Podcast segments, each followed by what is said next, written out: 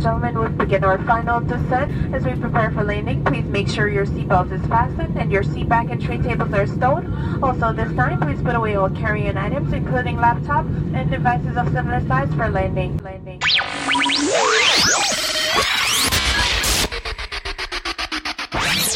Five, four, three, two, one. Ladies and gentlemen, prepare to enter Culturama with Diva.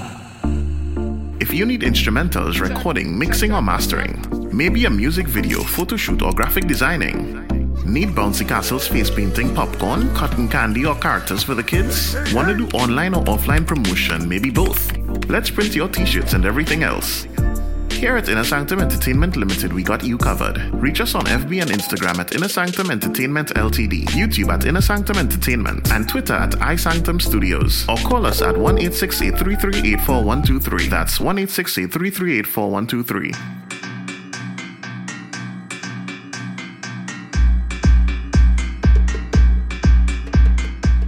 Hello, Culturama listeners! Welcome to this final episode of the year 2019. I want to share with you the favorite episodes that I've done and that people have enjoyed so much. My name is Tanika Williams, aka Princess Tia the Diva, and I am here with you, relaxing, chilling, meditating, reflecting on, you know, what the year has been like for me as a podcast and, and as a university student.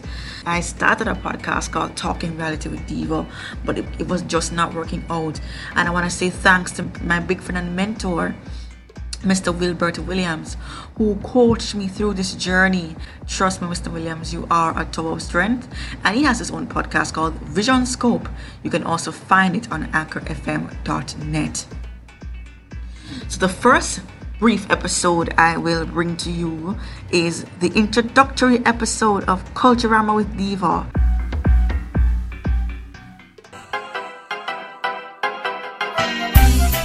It is important to surround yourself with others and things that are good for you. Hello, Jamaica, the Caribbean, and the world! Welcome to the first introductory podcast episode of Culturama with Diva. And I am your host, Diva, from the Caribbean island of Jamaica. A warm welcome, welcome, welcome to you all. This is the first introductory episode, and I invite you to sit back, relax, and enjoy the program Culturama with Diva, where simplicity is the best thing. Questions, concerns, comments, suggestions? Please feel free to send us an email to culturama.ja at gmail.com. That's C U L T A R A M A dot J A at gmail.com. Or you can follow me on Twitter at Tanny G Williams. That's T A N N Y G Williams. W I L L I A M S. You can find my podcast on the following sites anchorfm.net, SoundCloud, Mixcloud, Podomatic.com, Podbean.com, and 195 The Globe, where the world revolves around you. You can find them on the TuneIn app. Just go to your Google Play Store or the Apple Store, download the app, and you can listen to it there. Now we move on to inspirational moments with Dr. Hicksfeld Douglas. Trust me, he was the first person who I really asked to start off the show for me in terms of uh, to be interviewed. Inspirational moments with Dr. Hicksfeld Douglas. Welcome to the first episode of Inspirational Moments with me, yours Diva. And with me, I have a very special guest in studio. Welcome Dr. Hicksfeld Douglas from Kingston, Jamaica. First of all, Dr. Douglas, tell me who is Dr. Hicksfeld Douglas? How did you end up being blind? Well, as you said, my name is Hickswell Douglas, but I like to tell people that I am Hickswell Alexander Alfonso Altamont Adolphus Douglas. I hope nobody tries to copy to put it has a copyright, so please don't um, try and copy my name. That's just my MC name. I was born in the cool hills of Stony Hill, St. Andrew. I was diagnosed very early with a vision impairment. I don't think the doctors knew exactly what was what, but because I didn't say exactly what it was. Most people said that I was I had I was short sighted and they just fitted me in some big old thick lens, which caused people to want to tease me when I went through infant I mean basic and primary school. Of course, I never liked the glasses sometimes, but one of those things. Because you couldn't run up and down and ramp like everybody in them. Next thing you break them, and you know when you go home, all hell is going to break loose. I went to regular primary school um, and failed everything, all the common entrance exams, the technical entrance, and the grade 9 achievement test. So I finished all age school not passing anything. Went in like a Johnny cake, came out like a dumpling convinced my mother to send me to a high school, private high school, Stratford High. There, I thought I would make all the transformation. The ghost of failure followed me again, so went in and came out without anything at all. And after that, National Youth Service came in. I worked at a basic school on Mannings Hill Road for two years. And as soon as I was finished, there was a vacancy at the Salvation Army School, which was directly opposite the basic school, Rosedale Basic School. Got a job there for two months, and it turned out to be two years, the most transformative period of my life. I learned to do orientation and mobility, braille reading, writing, typing, and I was able to restore my self esteem. And So from there, I worked after I graduated from college. I worked in a primary school in Montego Bay, Catherine Hall Primary did about 17 years there. That was the the real groundwork. That's where I learned a lot of skills and I, you know, expanded my own experience in teaching and so on. So that's where it all started, and that's how I came up along the way. Had brothers and sister, one sister. My sister was a great support, and my mother was a great support. Dr. Douglas, I find this story really interesting and uplifting, and I know that my listeners will continue to enjoy your motivational speaking. Now, tell me your life journey as a US student back then, and you were one of the few blind slash visually impaired persons who entered the University of the West Indies, Mona, Jamaica back then. Tell me your life journey there and you were former special educator at the Ministry of Education.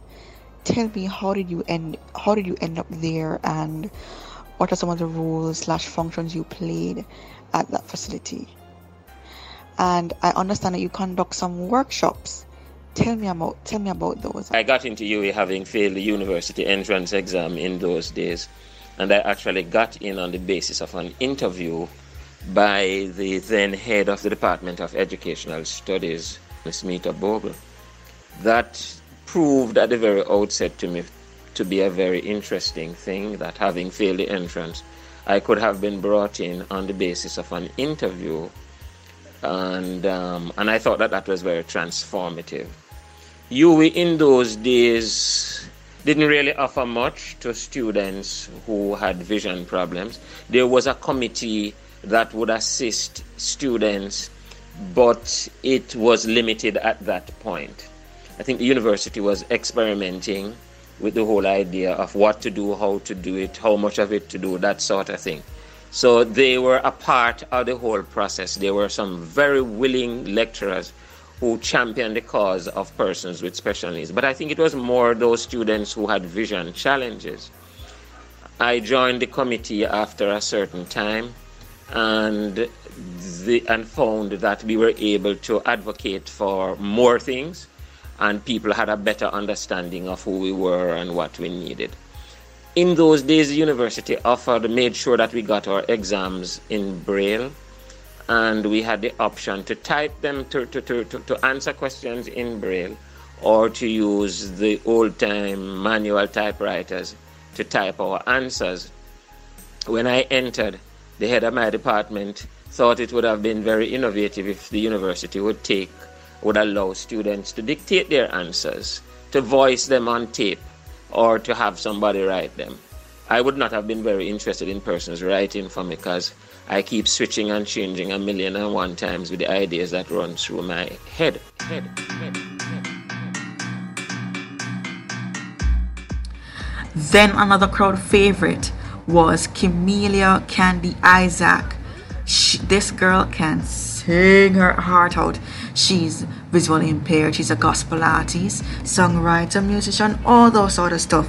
And she was the first uh, blind person to make history in a particular music genre. I believe it's jazz at the Edna Manley School of Visual and Performing Arts here in Jamaica.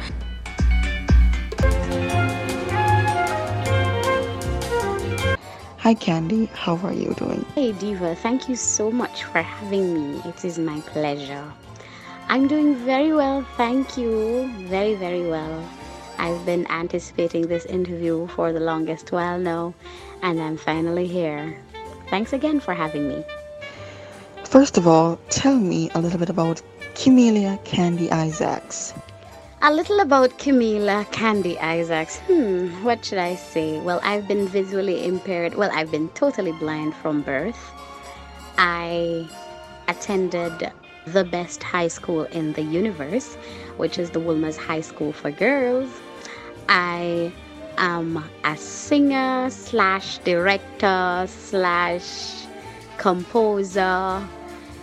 Yes, that's me. That is Camila Candy Isaacs. I my saying says I am music and music is me. Tell me what led you to Christianity and how would you define music? Well, as I stated before, yes, I'm a entertainer, musician, yes, slash gospel artist. What led me to Christianity? Well, I should tell you that when I was born, my mom had it in her mind that she would give me until she was I was um 6 months then she would start clubbing because life would have been so messed up with her. So she decided that she was going to give me she was going to wait off until I was 6 months. She even started practicing to drink um, by doing um, putting ice in a in a glass of stone ginger wine every night because she said she was practicing to start clubbing and partying when I get to six months. But the Lord would have it that she got saved. She gave her life to Jesus when I was four months old. And that's how I, I come to realize that there is actually a calling on my life. I actually became a Christian when I was five years old. Well, four years old to be exact, two days before my fifth birthday, right? That's why I said five. So I became a Christian at that time. I was singing in the church because I started singing at 10 months old, I should tell you. Um, and I started talking at 10 months old. I started singing in the church when I was three. Kindly give us a small piece of one of your songs that you have written and the title and what inspired you, you know, to make that song, you know. Thanks again for having me. And there's a song that I wrote when I was in college. It's called Dreams, and I I would just like to sing the chorus to encourage um, those of you that are listening that if you have a dream, never give up on it. A dream is like a seed that's planted and it's for you to nourish it. And believe me, when you nourish that seed, then it will grow to become a reality. So here goes. Hold on tight to your dreams. It matters not how hard the road ahead may seem. Follow through it all. Answer to that call. Be true to yourself. Above all. Thank you very much one more time for having me. jumping down the line, jumping down the line. Oh my gosh, one of my other favorites and crowd favorites was Inspirational Moments with Kelly Brown. Oh Lord of mercy, I tell you guys, Kelly, you are such an inspirational person, and I and I and I just trust God and I pray that He will continue to guide you in that path because this is for you. And you know, I, I just had to bring on this lady because she was going through a lot, and for her to come and share it with us, it was a wow moment. The thing is, I was supposed to do my, you know, summer employment, and Yes. I couldn't do it because of, you know, the blindness and all. And you know, it stayed that way for the whole of July, the whole of August, the whole of September, and midway in October was when, you know, this I started to glimpse again. I started to see something like light, and after I told my mommy, she said, "You know what, Kels." Just every time you glimpse something, say thank you, Jesus. Even though my mom was not a Christian, you know, like any religious Jamaican, mm-hmm. you send your children to Sunday school and you send your offering and all of that, but you're not going, you know. Mm-hmm. But little did she know what she was really doing because I, it was just after I got baptized, one month later to be exact, was when the whole episode of blindness started. But I was not daunted, I was not discouraged because, you know, I had the family support of both, you know, my spiritual brothers and sisters in the Lord, mm-hmm. as well as my immediate, as well as my my my blood relatives. And so I give thanks for that. And so in mid October, when the sight started to show some improvement in terms of me seeing light and could make out a little shadow or so, such the like, I told my mommy I wanted to go back to school to complete my high school education. Mm-hmm. And when I went up to the school, that was the first time I ever cried. And you might be thinking, then after being blind and you don't cry, you go up to school and Then another crowd favorite was Leroy Phillips. What do you do segment with Leroy Phillips? I make to the corner when I make it. And that's where I make to take it. So, I'll be there for sure. Don't worry. I'm missing bam, bam, bam, bam, bam. It's not an easy road. With me in studio, I have Mr. Leroy Phillips from Georgetown, Guyana. Hi, Leroy. Hey, hello, Tamika. How are you? I'm great. Welcome to the program. Thanks for having me. This program is called Motivation slash Inspirational Moments. So, first of all, tell us who is Leroy Phillips? Well, I believe Leroy Phillips is um, there. It's a really difficult thing to explain who I am, but I know I'm a, a totally blind person who live in uh, Georgetown, Guyana. I was born here, live here. I'm a university student, student at the University of Guyana. Um, I am pursuing a degree in public communication, and I have been practicing um, broadcasting for the past eight or nine years or so. And yeah, Wow. and people will also see me as a blind cricketer as well. Tell us about your journey at the university level. Well, it was all an interesting one, and you know, starting way back in my um, teens, I never expected to be um, a student at the University of Guyana. I knew little about being at university, so I didn't have it as part of my future plans. But you know, as you grow old and you hang with different people who had different, uh, you know, perspective or outlook to life, your, you know, plans change gradually. So I became a university student at the age of 23, I think it was, or 25 actually. Yeah. And um, I started studying communication. It's been quite challenging, but you know, I always say to win challenges, you have to be strong in fighting them. So I kept strong um, in spite of all the challenges that came with being a university student. And some of these, you know, challenges really detail into poor accessibility and poor infrastructure for persons with disabilities in Guyana because we're just one of the Caribbean countries who are now coming to terms with you know working with people with various forms of disability so for me it was a learning adventure still is with my final year to come this september and for all the lecturers well not all of them for most of them it has really been a learning, you know, venture for all, most of them. So, you know, we're learning together. But, you know, I always tell people, I don't think I'm going to pursue my master's program here in Guyana or even a postgrad. I might just give it a chance with a postgrad, but I don't want to be dealing with accessibility issues and trying to help the university um, help you know, provide, you know, for its disabled students while studying at the same time. I love what I do. And another thing that persons also put to my name is a disability advocate.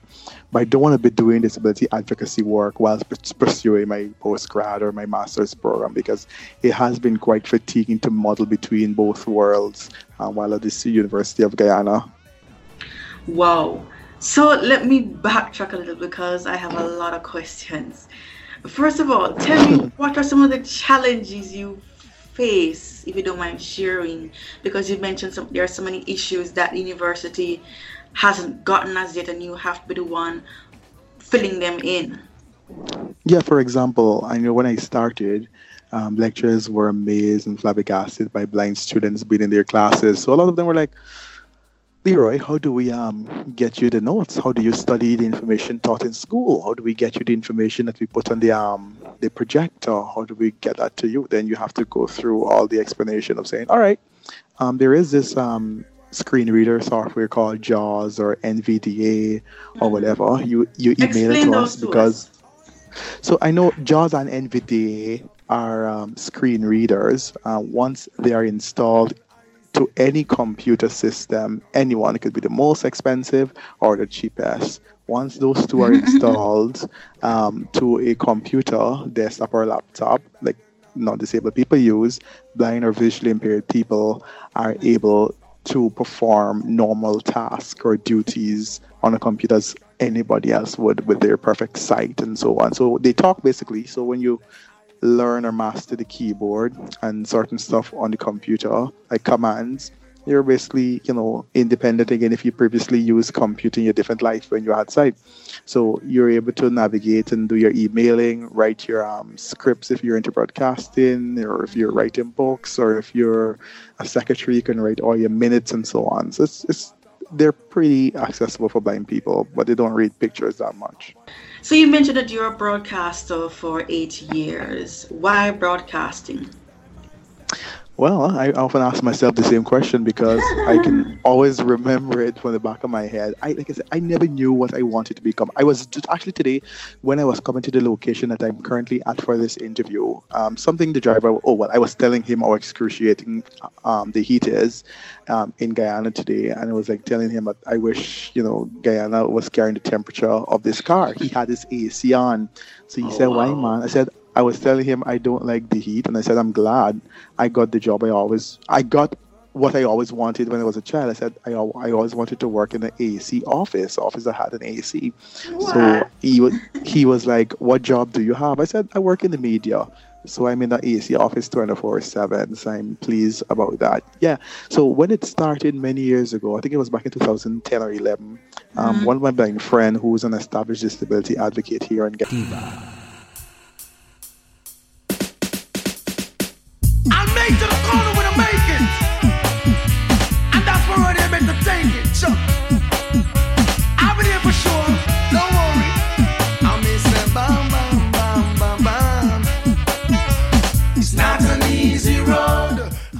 Hello, Culturama listeners. Welcome to the show Culturama with Diva, where simplicity is the best thing.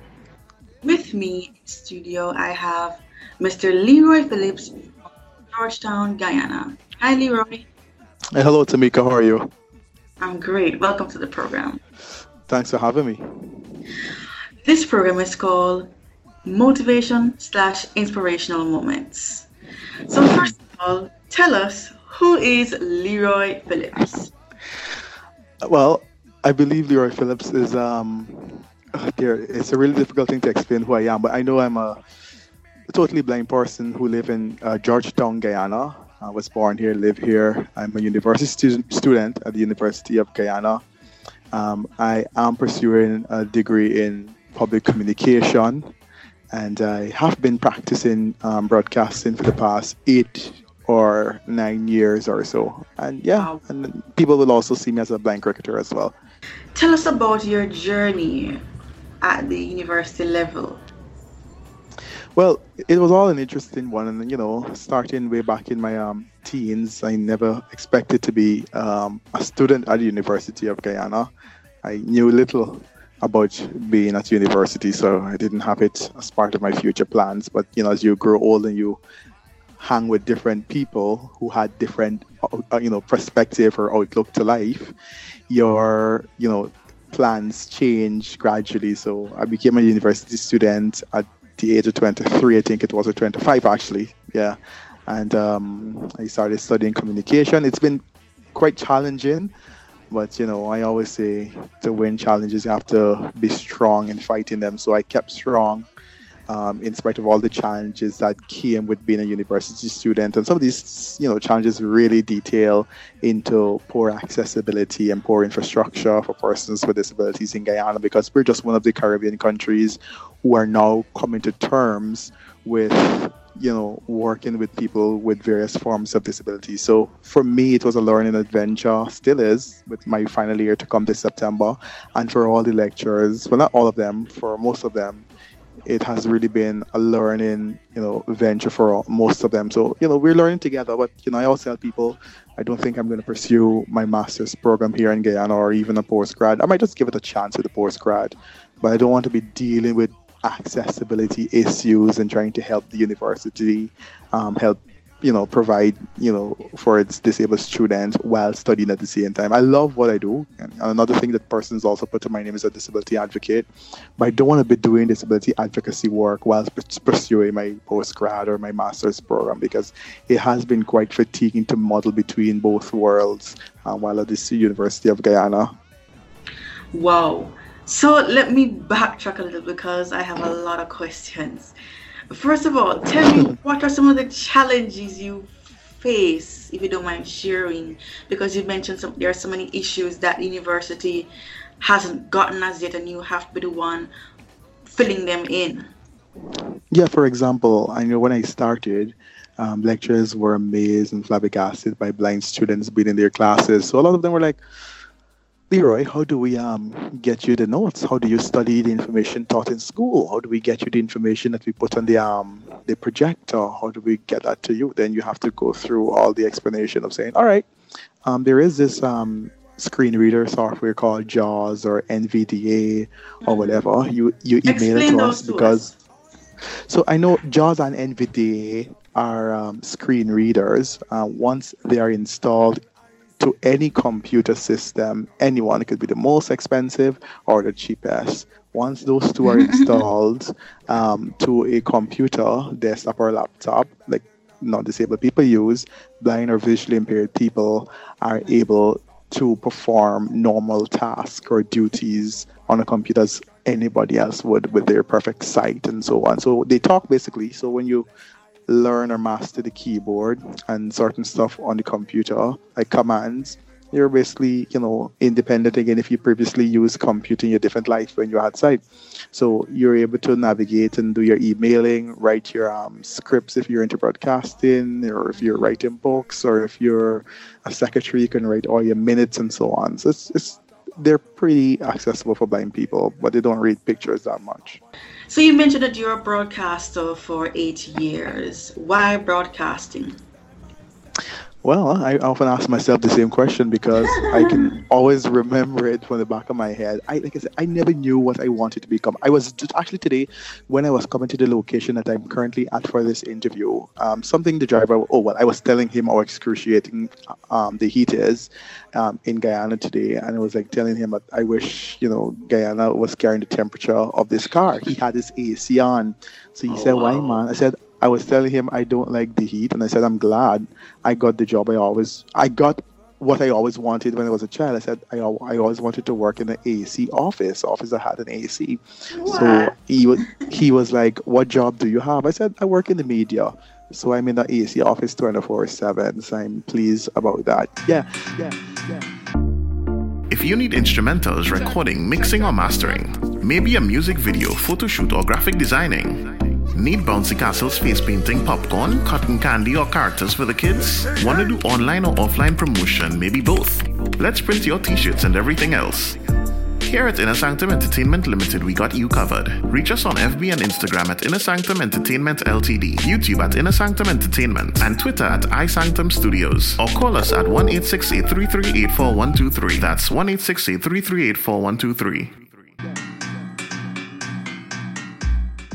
Then another crowd favorite as we jump down the line.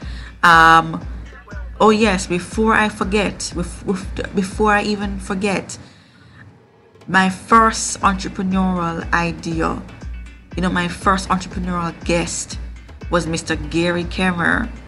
You know, a travel I, I have never heard of a visual impaired travel agent before. I have never, really and truly never. you know, I've never heard about that. And so he enlightened my darkness about, you know, being a blind father of two because he's, he's a single parent, a blind father of two, plus selling CD, CBD oil products, plus travel agent, plus DJ. Oh, wow. Hey, Mr. DJ, how you doing? Hello, Culturama Diva fans. It's yours truly, the certified diva from Kingston, Jamaica, which is located in the Caribbean. Welcome to this another segment of entrepreneurship slash pitch your business idea. And I have a very special guest in my studio today. Let's welcome Mr. Gary Cameron. Hi, Gary. Hey, Tia. Thanks so much for having me. So, first, tell us who is Gary Cameron? Well, to begin, Gary is a number of things and a multifaceted arena of different occupations, I guess you can say. But I was born and raised in Baltimore, Maryland, and when I was about 18 years old, I moved down to University Louisiana to train at the Center to gain some knowledge and relevant skills that I would need for life in general. In the process of that, I've also had children, and I also own a few businesses. Ooh. My passions are essentially DJing and music and things in the arts, but I'm also very passionate about self empowerment and about putting people in positions so that they can be successful in whatever arena that they find themselves in. That's nice. So, define for me in your own words who is an entrepreneur? In essence, to me, an entrepreneur is someone who does one or two things they either create a totally new idea as a good or service and present it to the public in the form of a business, a for-profit or non-profit business, or they take an existing idea and they innovate off of that idea in order to create something remarkable that can already be brought into a certain niche market. Mm, cool, interesting. And tell us now what is entrepreneurship? Entrepreneurship is merely the execution of an entrepreneur, either a sole proprietor or a partnership, into doing business and providing a good or service that can occupy a certain niche in the marketplace. From your point of view, how would you explain the U.S. economy based on based on the president's current crisis situation? I think we find ourselves in a situation that is long overdue. I wouldn't say we have quite reached a crisis point yet here in the United States. I do feel that I think it's an an issue here of entrepreneurship in America in more larger scale parts of our economy, such as big corporations, has dwindled quite a lot. Mm-hmm. And what that has done is it has created a vacuum for people in other countries, such as China, Mexico, different places like that, to begin to fill that void because there's a need for quality products and affordable prices. And being that that need exists, corporate America has gotten comfortable providing basically the same products at a very much inflated price. Mm-hmm. And so what people have done throughout China, India, Mexico is they use existing intellectual property in order to create new products that sometimes can be of better quality and still get at a cheaper price. And that's what is upsetting President of the United States because we're losing out on a lot of money. money, money. I'm jumping on the line, everybody. Another crowd favorite was musical slash entertainment with Mr. Kareem Paul from Trinidad and Tobago. I met Kareem in a Christian group called the Visionaries, and when I heard his songs, I said, Trust me, God, I gotta interview this gentleman. And so said, so done. I got his contact, and we made um, communication possible.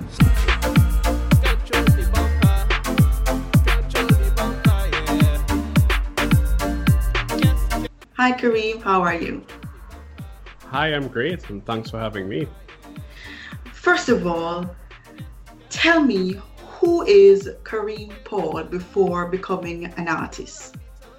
Well, I'm Kareem Paul. I am 26 years of age. I got blind at the age of five from glaucoma.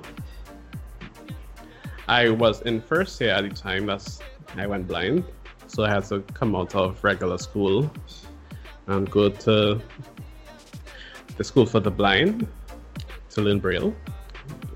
I stayed there for three years, and from there I went back into mainstream school.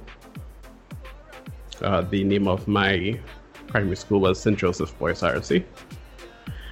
So I went back into Standard 2, and from there I continued up to Standard 5, where I sat my SEA exam and I passed for Diego Sec, Tega Martin Secondary.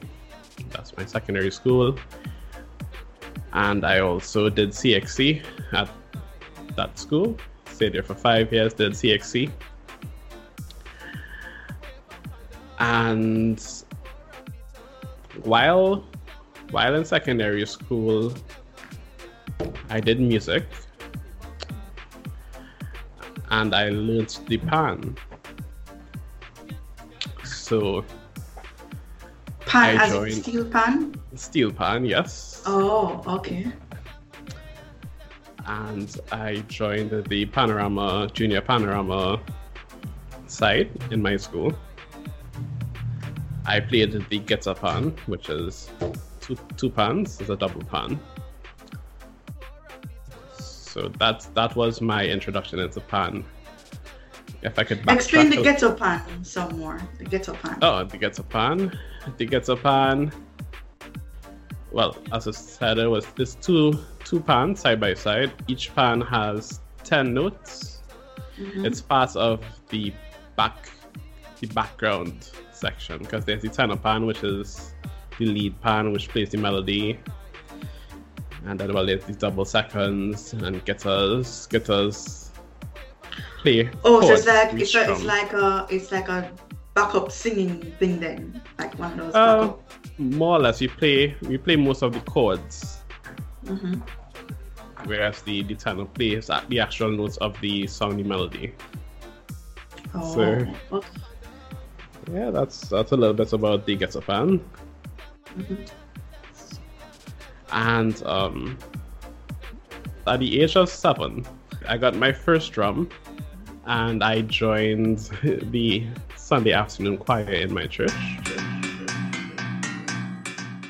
And keep it going, guys. Keep it going. Going down the line, another crowd favorite is entrepreneurship slash picture business idea with Mr. Aaron George. Hi, Aaron. How you doing? Now, Aaron is the CEO of Inner Sanctum Entertainment.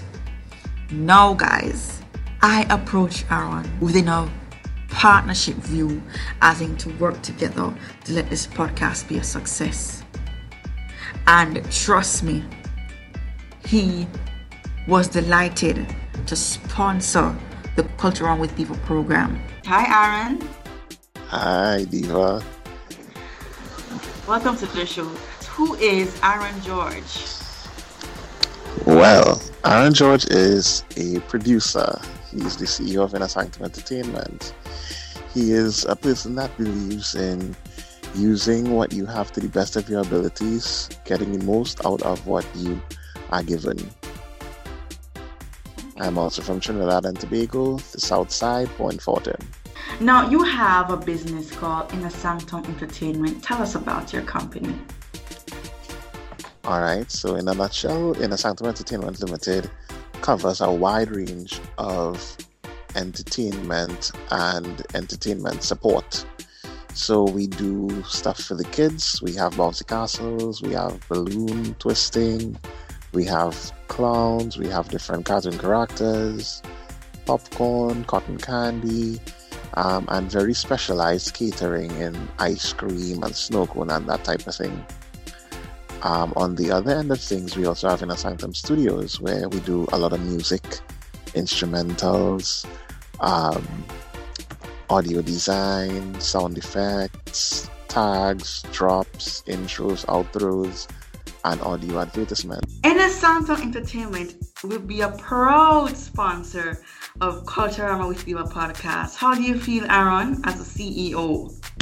Well, I'm really on behalf of Inner Sanctum Entertainment Limited. I want to say that we are really honored that we have the opportunity to partner with such a magnificent and fantastic program. Thank you so much, Aaron. So, Aaron, tell us how important is sponsorship to Inner Sanctum? We do a sponsorship for the Trinidad and Tobago Blind Welfare Association. We have done some stuff for the Trinidad and Tobago Goalball Association. We've done some stuff for the Titans Goalball Club. Uh, we've done some stuff for um, Everyone Needs a Helping Hand Foundation.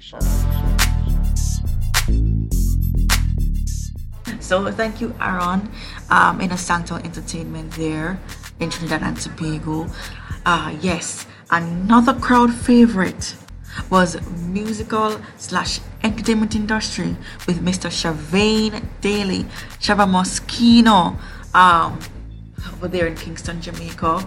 We spoke about record sales and um, his record company, Blue Flames Records. And how social media is affecting the music industry or it's not affecting the music industry basically. So we're gonna look, we're gonna use as um, Koffee, her latest, uh, her, well, her debut EP, Rapture, and the, the, the, the, sales, although she, she debuted at number one, the sale wasn't really great. So it was 444 copies sold from her Rapture EP. And I would like to hear what you guys think because for me, although that landed at number one on the Billboard as a debut, for me that is really poor.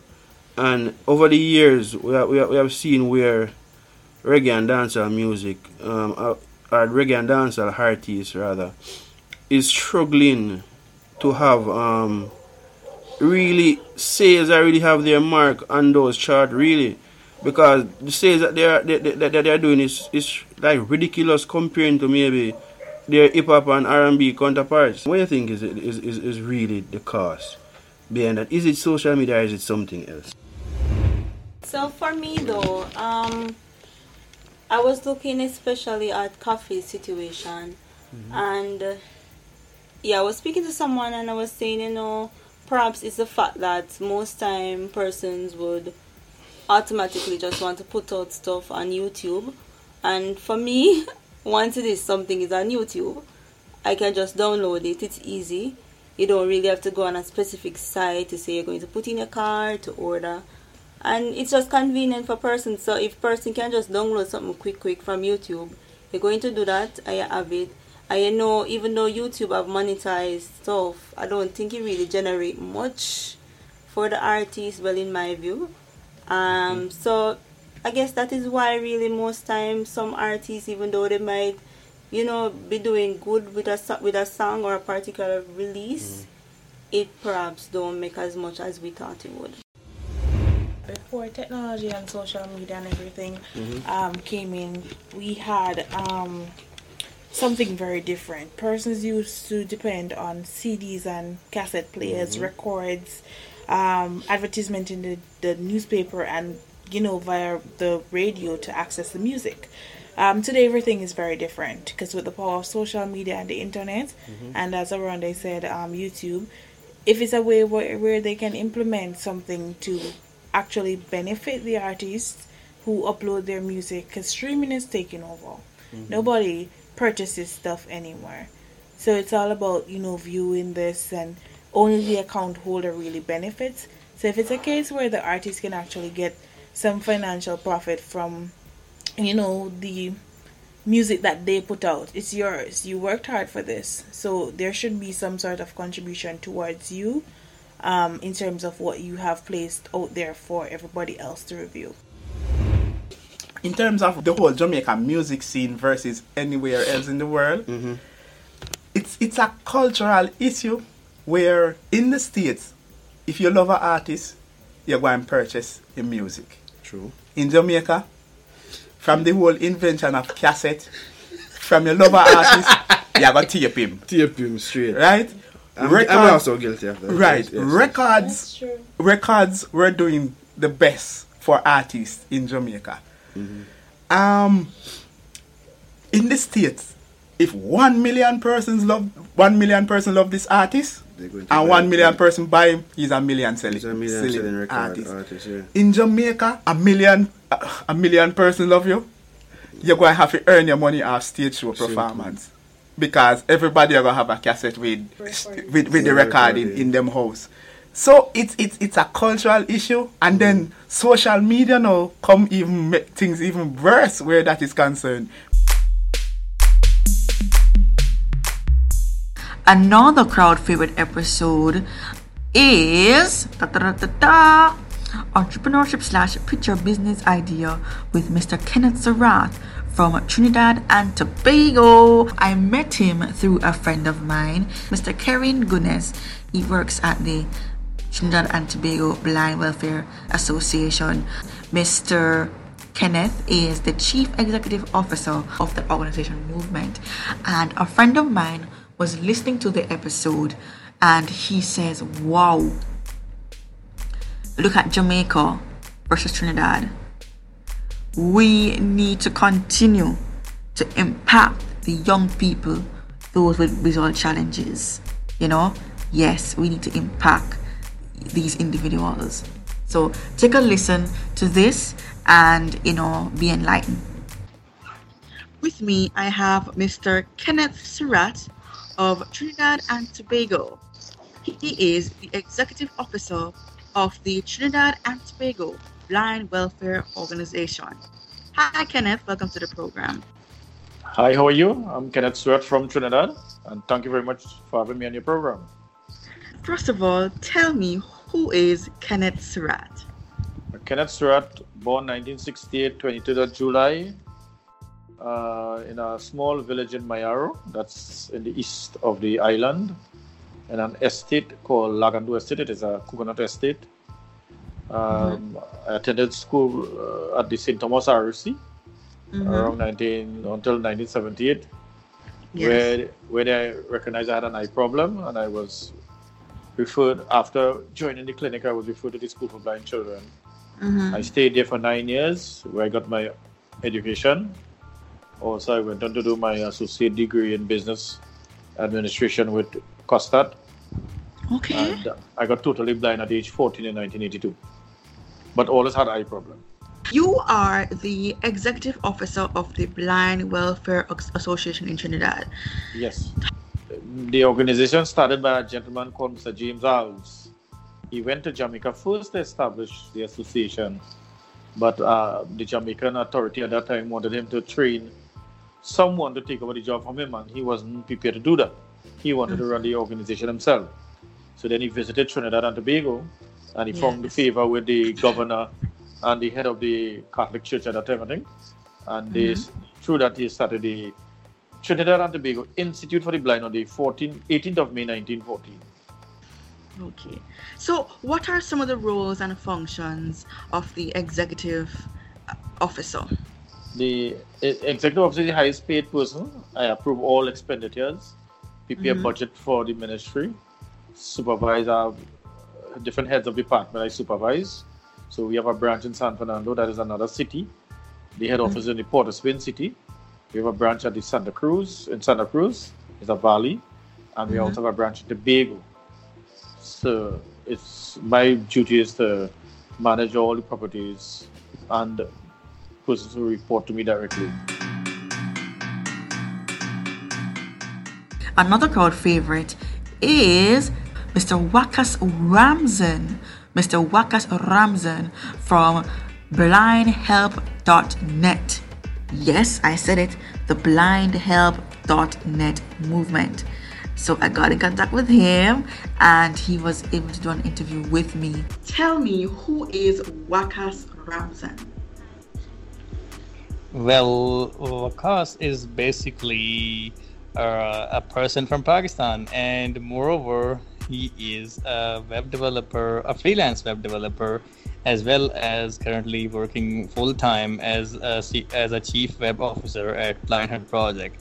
This freelance thing is just a secondary part that I do sometimes, for just for the sake of uh, enhancing my knowledge, and that's all and uh, I'm uh, for the sake of studies. I am currently just finished my college and entering into the university. Tell me a brief history of blindhelp.net. Well, blindhelp.net uh, is actually the address, and our uh, like uh, main name or the title is Blind Help Project, or in short, we are referred as BHP. On June 2014, a little Facebook group was formed by a person named Muhammad Hamza. So Hamza was basically a, a like eight, eight, eighth grade student at that time, and he thought of uh, something bigger that there need to be a complete, full-fledged platform for the blind and the visually impaired community in the field of assistive technology because there are many of them, but uh, they are all for the uh, like Western world, like the developed countries, but there is nothing uh, perfectly uh, organized for the third world countries or for the Asian countries. As so, that's why he began with a Facebook group. And moreover, we progressed, we began to progress, and more and more people join him. Like the second one was Abdullah Zubair from Hyderabad, Pakistan, and he and these both boys begin and take this uh, project to the next level and uh, making a website and so on. So this is basically the background. What are some of the uh, products and services and different stuff offered on blindhelp.net? So our services includes providing software uh, as well as publishing articles and producing uh, audio uh, demonstrations. And uh, and these are all related to the assistive technology and software and computers and stuff smartphones and whatnot. So these uh, let me explain these services one by one. So providing software in this thing we basically have a large collection of software. Uh, there are like over over a thousand and uh, these software are, are all accessible. Uh, these are all gathered because it is too much difficult to find an accessible software to meet certain needs of another crowd favorite moment is what do you do segment with chanel patrice hancock. Now i met chanel in a facebook group and she speaks multiple languages polyglot. Yes, a polyglot. Now, I only know at least two. I only know at least two languages, but for her to do Spanish, French, Dutch, German, Portuguese, wow, I've never seen it. Plus, it's 14. Guys, 14 languages. Hey, Chanel. Hey, how are you? Thanks for coming on the show despite your busy schedule. Now, people, this is a very, very, very interesting episode, and I'm glad I was able to track down Chanel to come and share her experience. Now, she is the CEO slash founder of Chanel's Language Learning Journey Podcasting, where amazing things happen, right, Chanel? Right. Okay, now first of all, tell us a little bit about Chanel Patrice Hancock. You had a, a sickness back then where you were confined to a wheelchair. Tell us all about that. Well, I was probably about nine, ten years old. Mm-hmm. And this was like back in the mid to late 80s. And when I was born in Cleveland, Ohio, um, 42 years ago, um, I had retinopathy of prematurity, and then when I turned three and a half, I wound up getting um, seizures. So I had grand mal seizures for a period about 10 years. Um, and subsequently, due to me being born at such a low birth weight and three months premature, um, I woke up one morning and you know, most kids they just jump out of bed, you know, rush out the door, go to the bathroom. Well, I didn't jump out of bed. I, I tried to jump out of bed, and what happened was I fell straight to the ground. Could not move anything from my head down to my neck. That was the only thing I couldn't move, actually. There you go, guys. That's the year in review for the shows for 2019. I want to thank Inner Sanctum Entertainment CEO Mr. Aaron George for partnering with me in order to make this program be a success. We look forward in serving you in the new year 2020. You can follow me on Twitter at Culturama, K U L C H A R A M A. You can also subscribe to my emailing list, Culturama plus subscribe at groups.io. That's K U L C H A R A M A plus subscribe at groups.io. My website, guys, is on the way of building. My podit.net application form will be almost ready for completion if you would like to apply to be a guest on the Culturama Diva podcast show. Also, my YouTube page is coming up. All my social media pages are coming up. So, guys, stick and stay. Trust me, there are a lot of stuff in store, and I just want to say thank you so much for listening. You can find my show on the following anchorfm.net, Apple Podcasts, Podcatcher, Spotify, Break, Public, Public, Radio, Public Radio FM, Stitcher, Dodge Radio in the UK on Tuesdays at 11 p.m. UK time. CCV Radio in Trinidad on Thursdays at 8 p.m. Eastern. CN's NCN, I beg your pardon, NCN Radio in Guyana on Sundays at 11 a.m. Guyana time. So I want to thank my studio engineers for working assiduously, you know, to ensure that, that the production goes well. I thank you, Mr. Sidney Thorpe, my voice trainer and my studio engineer from Kingston, Jamaica.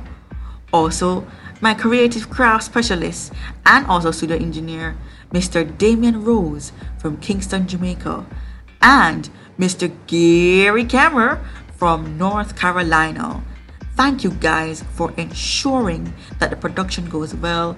Happy New Year, guys, and thank you. And I look forward into continuing to work with you three. I want to wish you a happy, happy, happy 2020. God's richest blessings on you, good health and strength, and long life. Happy, happy new year. See you in January. We are Inner Sanctum Entertainment Limited, proud sponsor of Culturama with Diva. We encourage you to listen and join us in a journey of cultures, ideas, and innovations as Diva takes us around the world with her guests. An amazing show with an amazing host. We thank you for accepting the challenge of opening your mind. We are Inner Sanctum Entertainment Limited, and we are a proud sponsor of Culturama with Diva.